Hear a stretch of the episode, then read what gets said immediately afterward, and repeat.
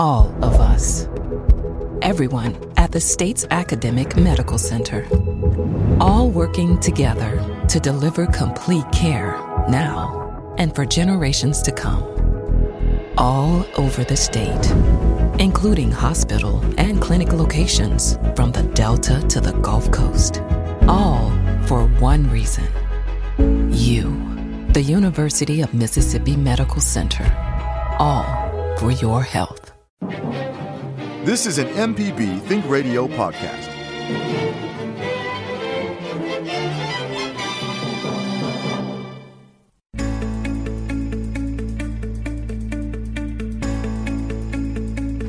And we're back on Southern Remedy for Women here on MPB Think Radio. I'm Dr. Allie Brown. I am a surgical pathologist. Um, I'm here today with a guest who's very near and dear to me, uh, both professionally and personally, Dr. Joe Pressler. He is a pulmona- pulmonary and critical care physician at Greenwood LeFlore Hospital in Greenwood, Mississippi. And it's always so great to have you here, Good Dr. morning, Pressler. Allie. It's good to see you again. So last time you were on, we were talking about lung disease because obviously that's a big part of what you do. Right. Um, it's kind of a double sort of field. But we we got to talking, and Dr. Owens was here that week too. Unfortunately, she's out this week.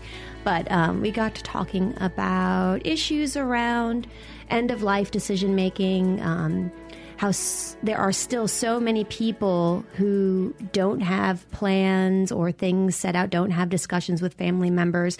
And though this is not maybe a pleasant topic to talk about, no one wants to talk about, about probably the most difficult situations that folks often see themselves in. But it, we really wanted to have a show to talk about uh, bringing awareness to people, how empowering making these decisions ahead of time can be, how easy it is to put these in place, and really to try to remove some of the barriers to why this happens so infrequently. Because Sure. we're all going to die. Right. Right? I mean, that's every 100%. single one of us, that's right. I'm a pathologist. I know this. I come in too late. You're the guy that helps keep this from happening, but there are times when it is just inevitable. We just don't know when. Well, it, eh, so it's always inevitable. Well, but, before we but- start talking about it, tell us about yourself, where you're from. I know you've been here several times, but we want to remind our listeners. No. Uh, so I am. Uh, I, w- I consider myself a local guy. I grew up in McComb, Mississippi, who uh, where I believe they have a station that I'm sure. listens to us. Hopefully. Oh, Um, yeah. No doubt. We, I let, think- we I- let them listen in McComb. Yeah.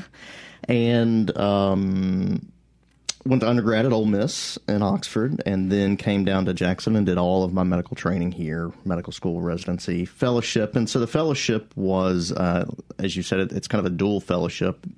There's the pulmonary aspect, which is is lung specific, and then there's the critical care aspect, where we take care of patients in the ICU at their sickest. So it's a subspecialty of internal medicine. That's correct. Just That's for right. the um, listeners' clarification. That's right. Mm-hmm. So yeah, so you know, as as you know, we finish training when we're about fifty, and then we start Right. Get a real pay- job finally. Then we start paying our loans off, and about seventy doubt. retirement where loans are paid. Um, It's a good way if you want to postpone growing up. You know, if you just don't want to. there's really always be there's always training, and, and even even when you're done training, Still- there's still there's still exams, and Yeah, there's still school. there's Yeah. still boards and all that good stuff. That's so, right. but you know, I kind of. Um, I go back and forth between what I really enjoy about Mm-hmm. my job and you know most what I was told in my in my training was uh, most people go down the track of pulmonary critical care because they enjoy the uh, the fast pace and the intensity of, of the ICU. Uh, and then they kind of develop a love of pulmonary later, which which I can see and I, I have seen. Uh, and during parts of my career to this point, my focus was on lung cancer, and so was much more down the pulmonary route, uh, but still closely tied into you know a terrible disease of, of cancer that ultimately uh, can lead to death, and um, and so there's still lots of end of life issues that we discussed with patients down that route as well. Uh, now my focus is more in, in the intensive care unit, and, and of course people will come in extremely sick uh, with uh, just overwhelming infection, or um, you know, for us it's not no, necessarily so much trauma, but it's a, it's a lot of infection um, and, in and overwhelming infection, and then and then end stage uh, chronic disease processes. So, heart failure that's at the end stage, uh, lung disease that's at its end stage, liver or kidney disease at its end stage. And then there's, there's always patients uh, that have multiple comorbidities, they have multiple issues that can be at the end stage. And so we see a lot of those patients in the ICU, and, and um, you know, it's important. Uh, it's important for everybody involved in that process to have uh, the right perspective. And the biggest thing is to have open dialogue. And by all those people, I mean the patient themselves. Um, and a lot of times, the patients uh, in in our ICU are not able to make those decisions because they are so ill, they're incapacitated, and and it's up to the family members to then make the hardest decisions of their lives for the lives of their family members. Um, and so it's important that that the patient uh, has expressed their wishes and talked to their family members about these are things that I um, these are things that are important to me. Mm-hmm. Um, and and the biggest thing that I think has to be discussed is what's important to me. Is it uh, is it quantity? Is it how much more time I have in this world, or is it the quality of life I have for however much longer that is. Um, and if those things are discussed, and not just mentioned, but discussed uh, with family members um, over time, then then it makes everybody more comfortable when those decisions have to be made. Yeah, absolutely. Can't be understated. And anyone who's ever been in ICU, either as a patient, unfortunately, or had a family member, there's a lot going on in there. These are really sick folks. It's an intimidating place to be. It is. Um, so thank you for what you do for being in that situation every day. I mean, that's it's an interesting field, and you kind of have to be a special kind of person to do it. So thanks. We have a caller on the line already. We have Bernard who's calling from Gulfport down on the coast. Hey, Bernard. Good morning. Good morning. Good morning, Bernard. Um, I have sort of a uh, overarching question that has just uh, a few components underneath, but they're all connected, so uh, it's really not that long is um, you know you speak about the importance of people um, knowing what your wishes are. I'm uh, somewhat familiar with the um, state authorized portable orders um, that vary from state to state, which is a form uh, to help uh, sort of delineate whether or not you want uh, drastic measures, whether or not you want tube feeding, antibiotics, etc. Uh, if you're incapacitated, the sort of components of that is uh, are those forms accepted if it's held in an electronic copy, like on your phone? Um, what happens if, uh, for example, like if I'm in Jackson, I normally get care at St. Dominic, but I get taken to the ED, uh, not conscious at Baptist. Um, when, uh, sort of, how is it uh, deliberated if there's disagreement between what is known in my records with what my wishes are, and then what the expressed wishes are of my uh, family members. And then lastly, what considerations does a physician have in trying to negotiate what they consider to be um, an expressed wish, even if it's uh, an ex- expired SAPO or, or advanced directive, and the feedback from the family? Well, that's an easy question. I'm just kidding. Yeah, this is so, very complex. Yeah. So, uh, you know, even without any introduction from us, this this question alone uh, gets down to the crux of of exactly what I wanted to come and speak with uh, with Allie and Michelle about, and and and with the community about, is because that one or two three questions all together in one is uh, is the basis for you know national discussions and debates and and it's the crux of everything.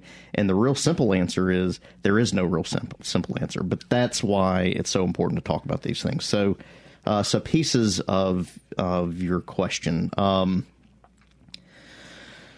you know as long as if there is a form uh, that yeah, a lot of times these forms that you're you're talking about are um, they're notarized. So you know, I mean, electric copy, electronic copy of these forms, as long as it has all the the information and and and, and appears valid legally, um, should hold. You know, regardless of of how you obtain it from you know a phone or an email or or whatever. Um,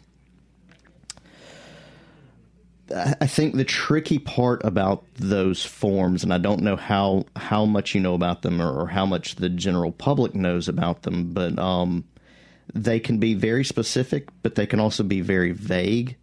And my concern with those are um, sure they can, in an instance where a patient cannot directly tell you what my wishes are, um, they can have a checklist of certain things that they don't want for prolonging life, like you said, feeding tubes and antibiotics, um, and and aggressive measures for resuscitation. Um, what I've seen in my experience in the unfortunate part of that is um, those forms and and the the paperwork, any legal document it never covers what's actually going on um, because there are just so many nuances with every patient that gets ill. Every patient's different. Every patient's illness is different, and um, eh, you know the the legal system is set up so that they can supposedly answer every question, have have an answer for every detail. Well, they're doing the best they can, They- probably. they- and we don't want to discourage people from going no, through this no, exercise, No, right? not at all. Not at all. I think it's important. But what I do want to under, I do want everybody to understand is, uh, from a patient standpoint and the family standpoint, is um, you're never going to have a document that outlines exactly what's going on with you whenever you go to the ICU, um, and w- what is going to be uh, required for your treatment. And um, any as as any lawyer can draw up a document, any other lawyer can go in and pick it apart too. And so then that's where you come into the the um, the delicacy of okay, well, uh, a a family member brings a document to me and it says these certain things. Well, how are these interpreted? Because these are interpreted legally, but not really medically. And um, I I think the medical and legal languages don't necessarily mesh in a lot of instances, and it's left up to it's left up to discussion at that point, and then that's when it's so extremely important that the family members and the patient have open dialogue and have a background as far as you know, as you said, uh, Bernard, an overarching view because a lot of times that's what we're missing is we have little details of this, this, this, and this, but it's the overarching view that I think we really need to look Yeah, I think you're reinforcing what you said before that discussion and communication, open communication, you know, having the document is great and I encourage everyone to do that. But in addition to that, having these discussions, even when you're not that sick. I mean, I've told my husband, you know, because you never know. I mean, I'm young and healthy, but I don't know what happens tomorrow. Right. So I think it's never too early to have those types it's of not because so uh, god forbid for instance you are extremely healthy however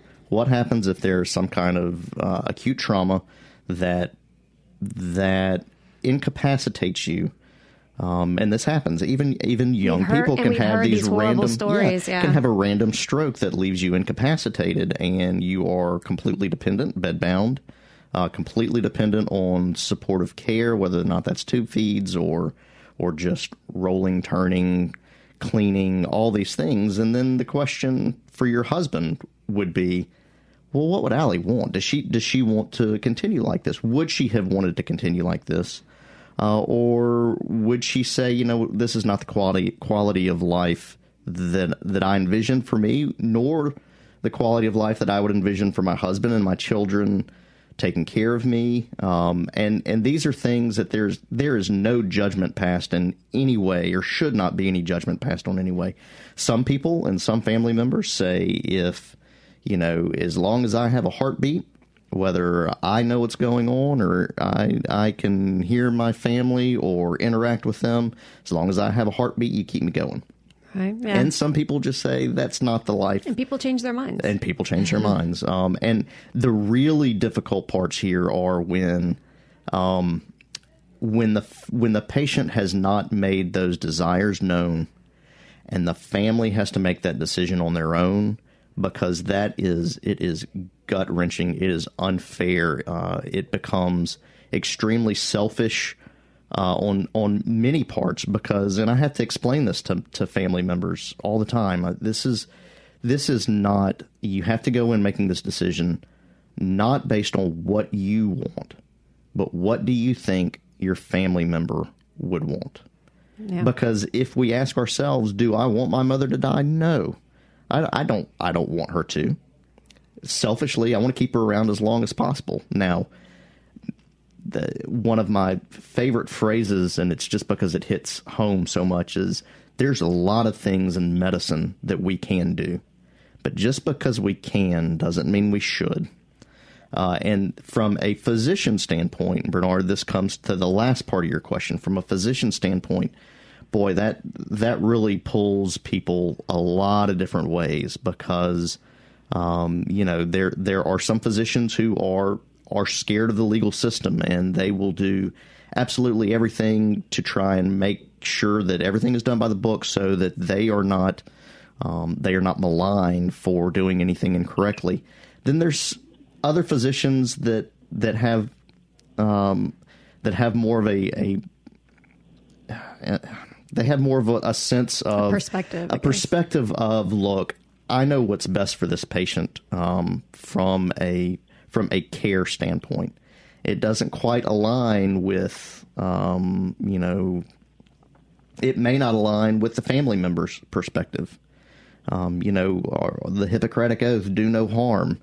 And, you know, that, once again, that leads into um, a whole nother discussion. It, it, it, does because so do no harm. Do do I feel it's it's these moral and ethical questions? Do I feel like I'm doing this patient harm when I know that I will never get them back to the functionality they were before.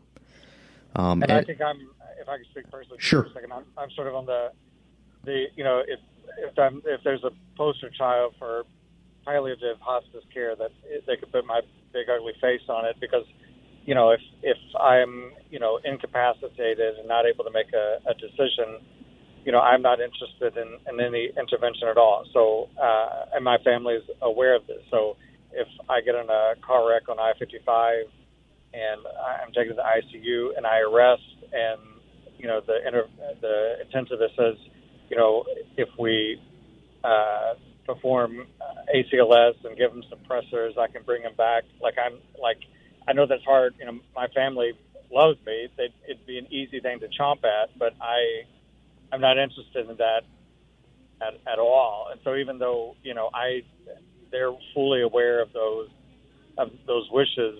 Uh, you know, I, I know it gets sort of murky with you needing to perform informed consent. Like this is what we're able to do, and sort of how that that's an enticing thing because most people want to save the ones that they love. But for me, if I'm not able to make a decision, then if I end up um, taking the bus, as we say, then I want to be able to take the bus. Well, Bernard, look, you've given us a lot to talk about, and we're going to continue talking about it. I think we have to take a break, but we have nobody else on the line, uh, and so Are you, soon, you want to be the host? Yes, I'm, I'm going to host this. I'm going to run this thing because I'm I'm you've you've really got me uh, you've got me in my in my zone right Southern now. Remedy so, for Women with Dr. Joe Pressler. Yeah, but no, I think these these are things that we need to continue talking about, and I don't want to drop that off just because we have to take a break. Thank you for Is your call, okay, Bernard. Allie? Yeah, absolutely. We're gonna we're gonna keep talking about this. You brought up some great points, Bernard, and thank you for sharing uh, your personal uh, feelings about this, about your own care. I think that that's very courageous, and we definitely appreciate that. The number is one eight seven seven MPB ring. That's one eight seven seven six seven two seven four six four. You can also email us at women at mpbonline.org. This is Southern Remedy for Women on MPB Think Radio.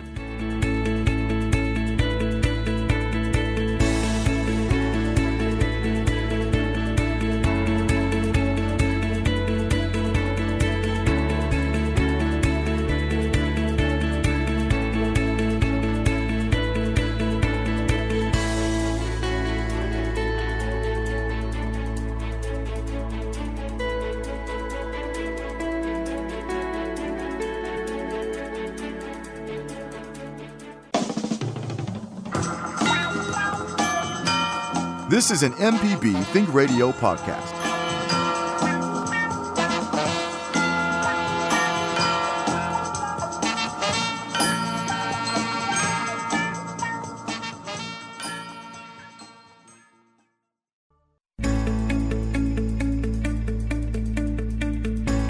And we're back on Southern Remedy for Women here on MPB Think Radio. We're talking today about making decisions about end of life um, we're hoping to reach uh, folks that uh, perhaps if you haven't had these discussions with your loved ones or with your friends, whomever are the folks that end up would potentially end up being your advocates if you were had were to become incapacitated, if we could encourage one person to have that conversation today, I think we'd feel pretty good about it. So we encourage everyone to to think about that. So we wanted to have this show to uh, can't underscore how important these things are, not just to you, but to the folks that end up having to uh, care for you in, in this kind of a state. So, and anyone that's had this experience with a loved one or is currently going through this, or anyone that has any questions or comments, our number is 1 877 672 7464 or 1 877 MPB Ring. You can also email us at women at mpbonline.org. I am Dr. Allie Brown. I'm here today with friend and colleague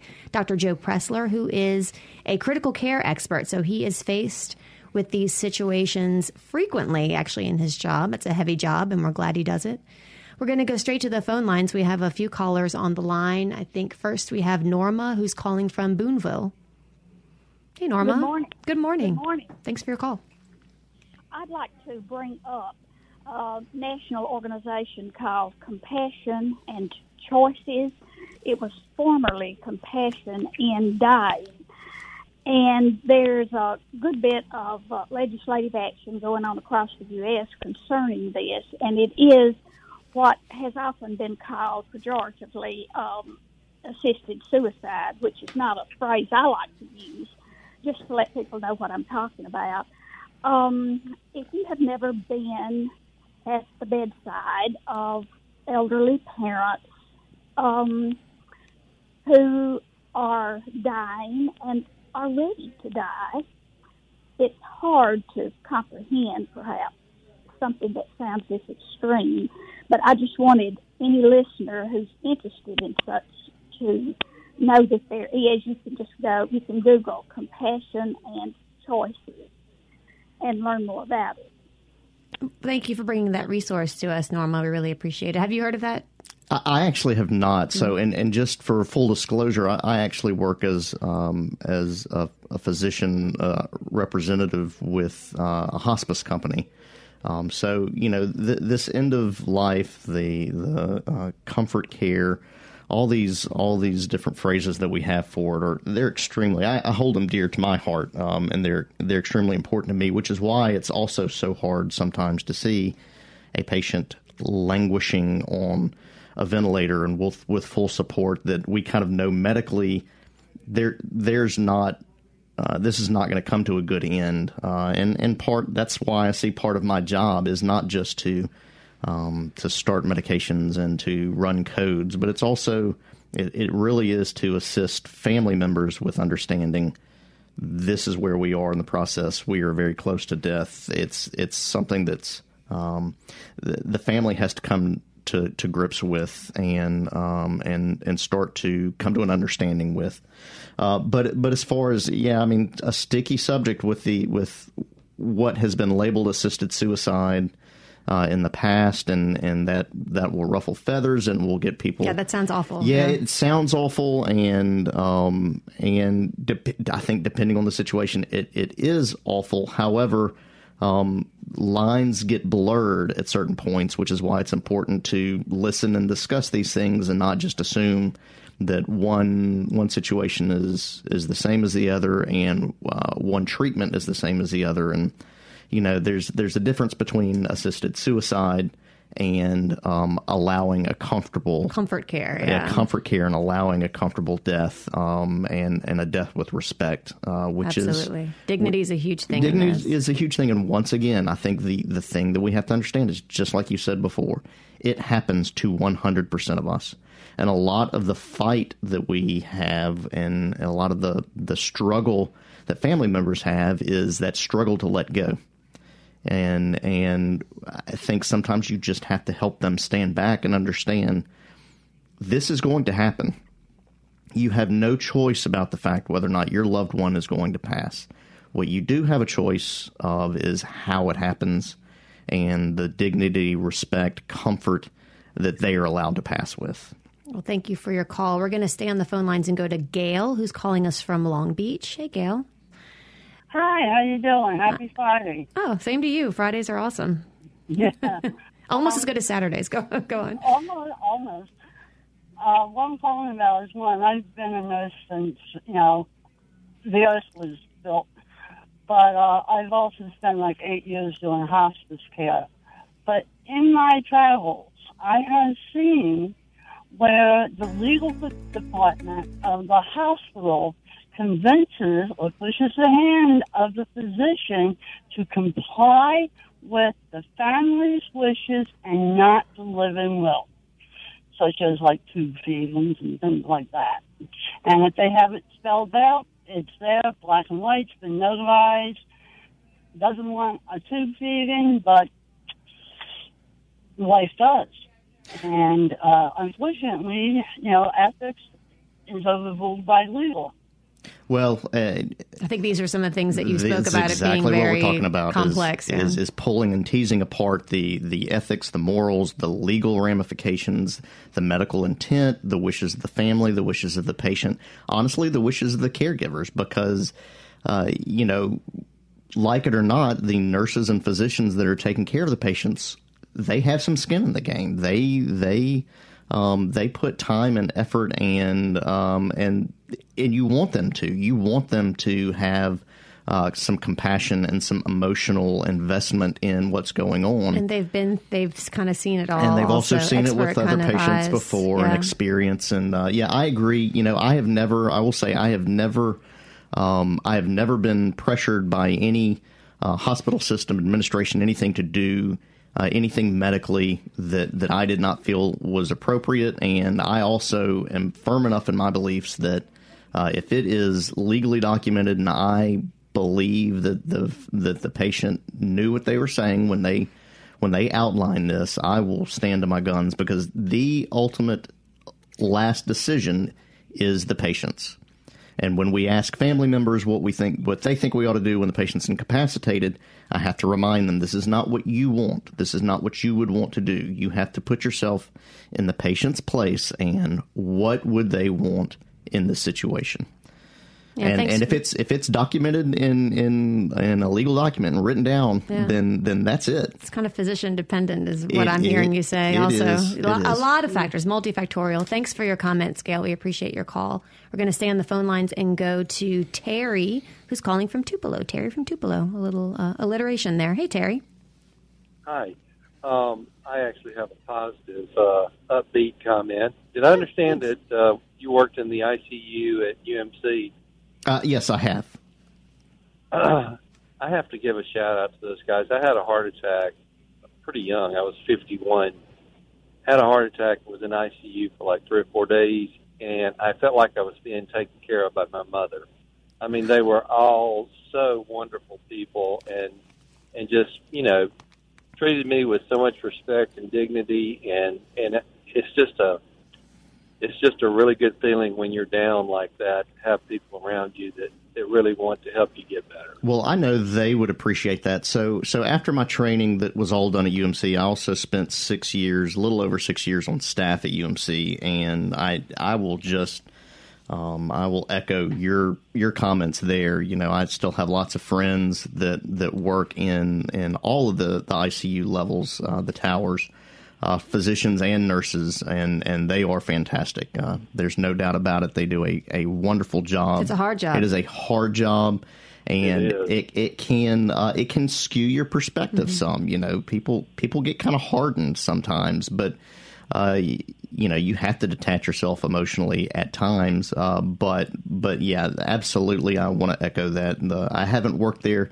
I have not uh, been on faculty at UMC for two years, but uh, but still have very good friends and know know the quality of uh, of medical providers that they have at every level, and, and they are they're fantastic. And I'm glad that you uh, you brought up your good experiences Yeah. there. Thanks, Well, Terry. you know, I don't want to go back, but if I have to, I want to go to Right. UMC. Well, they are Oh, definitely capable to of taking care of your uh, of you if you had to go back. So Yeah. I appreciate you saying that. Yeah, thanks. Thanks a lot, Terry. I think that's something that maybe as physicians and healthcare providers, we don't hear we don't. so often, we don't feel so- like we hear it uh, as much as we would like. Um, and it's not about that. You know that's the thing is it's not about getting the praise from Correct. from patients. However you also don't understand how much that means to the to to people I the mean, nurses and patients devoted their particularly these nurses in the ICUs. I have to give them Yeah. a huge shout out. They are at the bedside constantly. Yep. Um, what it's like one nurse to two patients. You know, it's a very complex. Pa- well, depending- ideally, yeah Um, don't get me started on that but yes that's ideally what it should be is Yeah. one nurse to two patients They Thank you, really Alan. devote their lives and uh, and and really go through a lot with these patients. So thanks for your comments, Terry.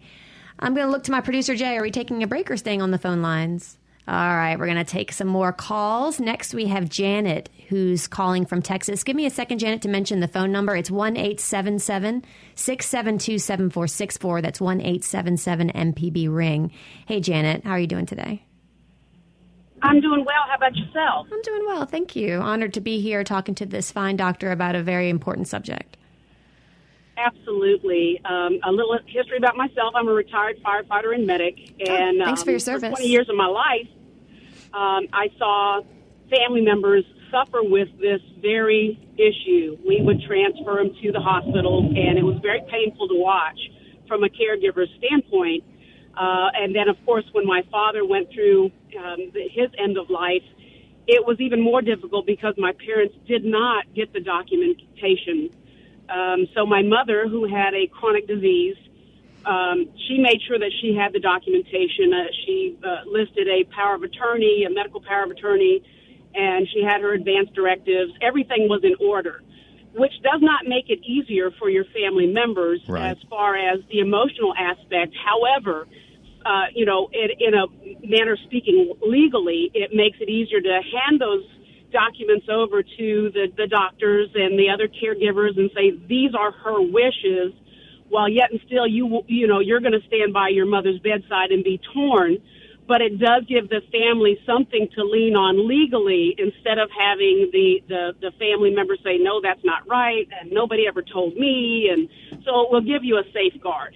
That's that's right. So you know, in in any of those situations, especially as we talked about earlier, and what you're mentioning is in the acute instance, you're you're already you know, you've got all these thoughts going on. You've got the the preservation of, of self and and family member and and grief starts to come in when when you know what's coming.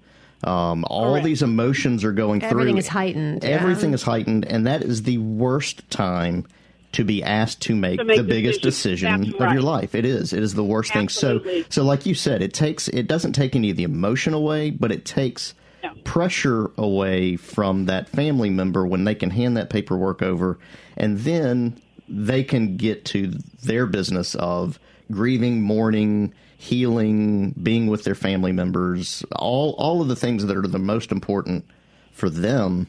Um, Absolutely. yeah, that's that's a great I agree comment. with you wholeheartedly.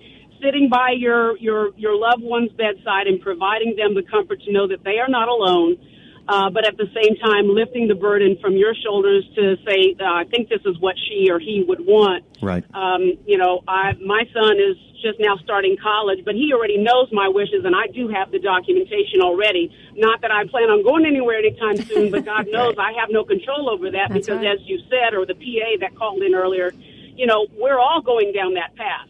And Yeah. no one knows but the Lord above when we're leaving. Well, so, and I think you know, it's no It doesn't coincidence. hurt to be prepared. Yeah, I think it's no coincidence that people in your field and people in the medical field that we've discussed, Allie and I are talking off air about it.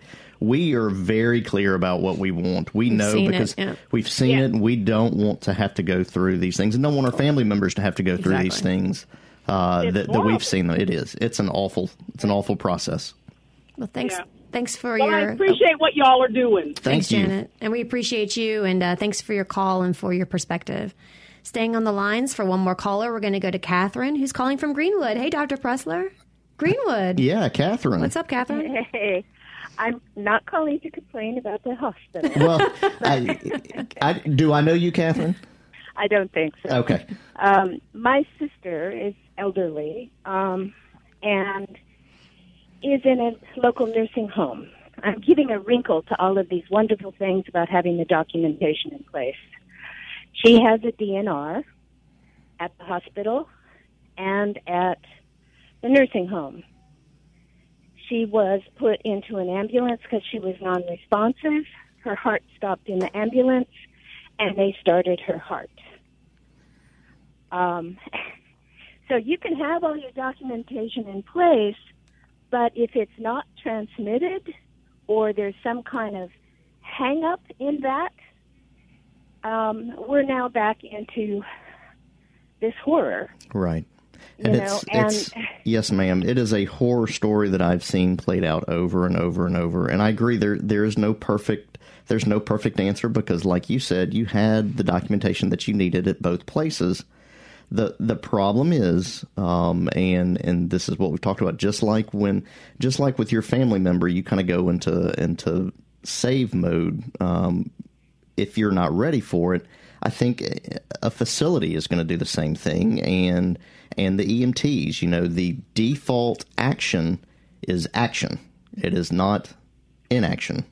And despite the DNR. despite it, it- even it, it's just the natural reaction, and I think that's that's. Um, I don't know if that's a problem that we need to solve. You know, it's yes, it is. Okay, Yes, well, is. well, what I mean, what I mean by that is, you know, the reason we do that for for some people, and I'm not speaking for myself. I'm I'm trying to speak for for people that are doing this when I wouldn't, uh, and trying to do this non-judgmentally. But you know, the thought process is we're going to save lives, um, and and when you don't really think about what that means, and when you don't heed uh, the the documentation like you're talking about, that leads to it leads to a lot of, of heartache and trouble down the road.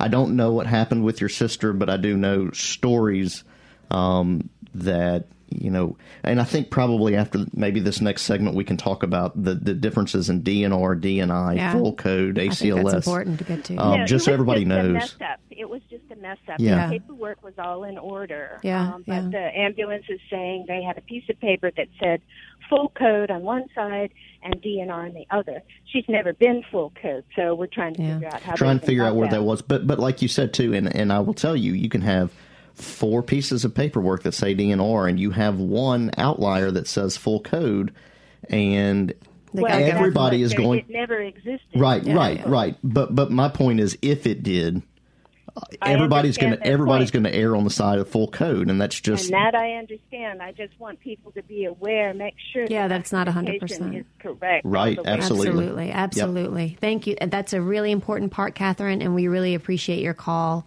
Uh, thank you for calling.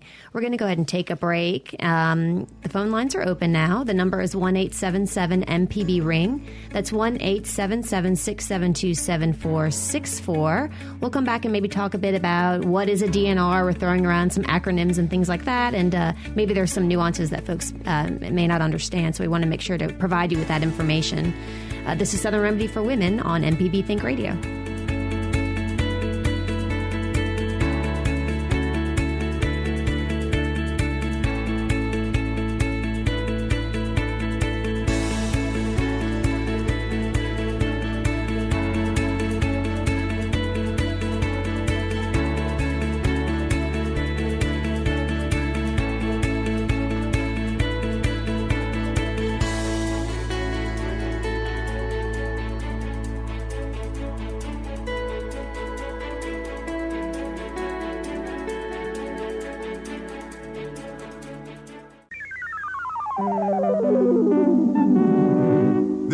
MPB Think Radio podcast.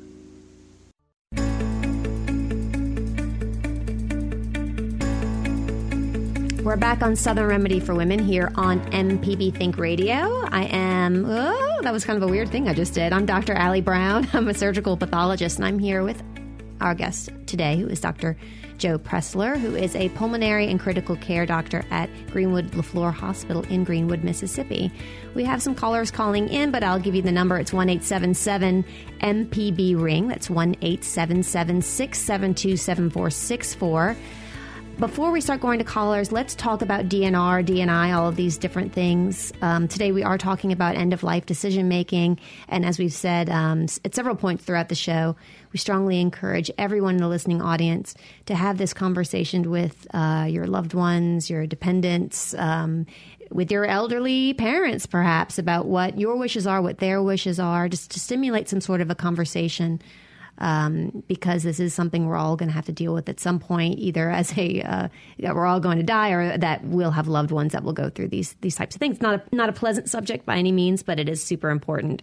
So, uh, Dr. Pressler, let's talk about these different categories before we go back to the line. John and Debbie, we're coming to you. Sure, and I think one thing to point out is that it's maybe more prevalent now because as as our um, as our medical knowledge increases and our technology increases, we are we have the capabilities of of prolonging and continuing life and organ function much longer than it used to be. Your kidneys don't work, well, we can put you on dialysis. Your lungs don't work, well, we can put you on the ventilator and breathe for you.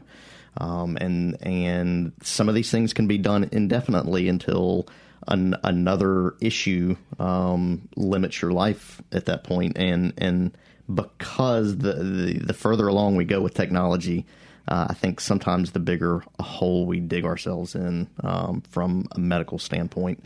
Um, so, uh, DNR, DNI, uh, ACLS, full code, no code, all these terms that you may hear uh, in the hospital. Uh, so, we'll start with ACLS, which is Advanced Cardiac Life Support, which is just the idea, and I think it's important that people understand where this came from and what the actual um, uh, the idea is is when the heart stops for some reason, whatever reason that is, and that is whether that is an acute uh, medical issue related to the heart or separate from the heart. There's actually kind of two pathways.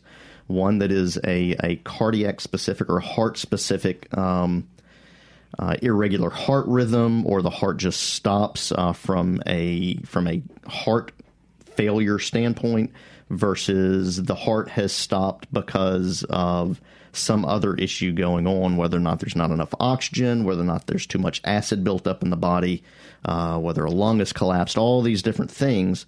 But the basic idea was started when we say, okay, um, this 45 year old relatively healthy man out at the ball game has collapsed uh, from a sudden heart attack, and we need to have a process by which we can resuscitate him, uh, get him to the hospital in order and time so that we can intervene. And the whole goal is to um, you hear about the chest compressions. Chest compressions. Uh, the goal is that the heart is not working, and what we need to do is uh, we're compressing the chest, beating for the heart so that it pumps blood through the body. Um, we need the blood pumped through the body to get oxygen to all the body parts, specifically the brain, uh, and um, and we do that until we can get that patient to a place where intervention can be made and the heart can be restarted, basically. And you know, the idea was um, that this can happen in, in a patient with a heart attack, okay? What we have really extended that to now is somebody who is chronically ill in the hospital and is extremely ill and their heart stops, um, then we resuscitate them. Uh, and by resuscitating, we mean chest compressions, we mean giving medications to restart the heart, get it in an appropriate rhythm, give them blood pressure medications, and in the process of somebody's heart not beating, they're not breathing either. So we put a breathing tube in their uh, mouth, into their lungs, and put them on the ventilator. So now we have this whole list of things that we can do and we can't do. And medicine has gotten to the point where we give you a menu and a checklist of, well, these are the things that I want, these are the things that I don't want. And in general, it really doesn't work that way. Um, we really, in my mind, need to go back to the idea of if this patient is in good health and um, and we can do something to intervene and bring them back and fix that issue, we need to be all on board with it. If if this patient is already in the hospital with chronic medical conditions and is extremely ill, that's when we need to have serious discussions with family members about um, if their heart were to stop, this is a natural process that goes along with their illness that is a chronic illness that we're not going to be able to fix. So, at what point do we say we need to let this patient pass naturally? This is, and however you want to phrase it, this is a natural death. This is God, you know, taking him. This is his time, and God saying, This is it. Um, however you want to phrase it, at what point do we step in and So say, this is the DNR. this is the DNR, so Do the do not not resuscitate. resuscitate. Okay. Some people say, well, I want to be resuscitated, but I never want to be on the breathing machine. That's a DNI. That's a Do DNI. not Do not intubate. intubate. Okay. The, the problem there is um, people th- don't think about it as an acute intervention. They think of it as, I don't want to be on a ventilator the rest of my life. Right. Well, maybe we can intubate you and Get you uh, back to a get place. you back to a place Mhm. where you can be functional again. And so all those there's all those little nuances that don't fit into legal documents. We're going to go to the phone lines. We have a couple of calls. We're nearing the end of our show. John from Greenville is calling. Hey, John. Hi, hello. Hey, John. We just have a couple minutes. How are you doing? I'm doing fine, thank you. I've been listening very carefully to this discussion. Um, uh, I'm a retired uh, Christian school principal, and um, I think of it like this: um, coming into the world, uh, you are assisted in a transition, a transition from uh, in the uterus to the world, and you became an independently breathing person. I see end of life similarly, in that there is a need to help people transition to another, as the doctor said, natural state. I suggest and I wish that there was a program, you could call it Life Transition Facilitator, somebody who is trained, licensed, and understands the medical, the physical, the emotional, all these pieces. Codify it, certify them, come up with something. Because what I'm hearing and what I've heard over the years is different pieces of this have been handled by different people. Sure. And John, And- and John, Followed up. So that's my that, that, that was my yeah, point. John, I completely agree with you. And there actually is something though. So there, there is a fellowship now uh, that is a palliative care fellowship where, where uh, physicians are specifically trained in uh, discussing end of life issues, um, how we achieve that.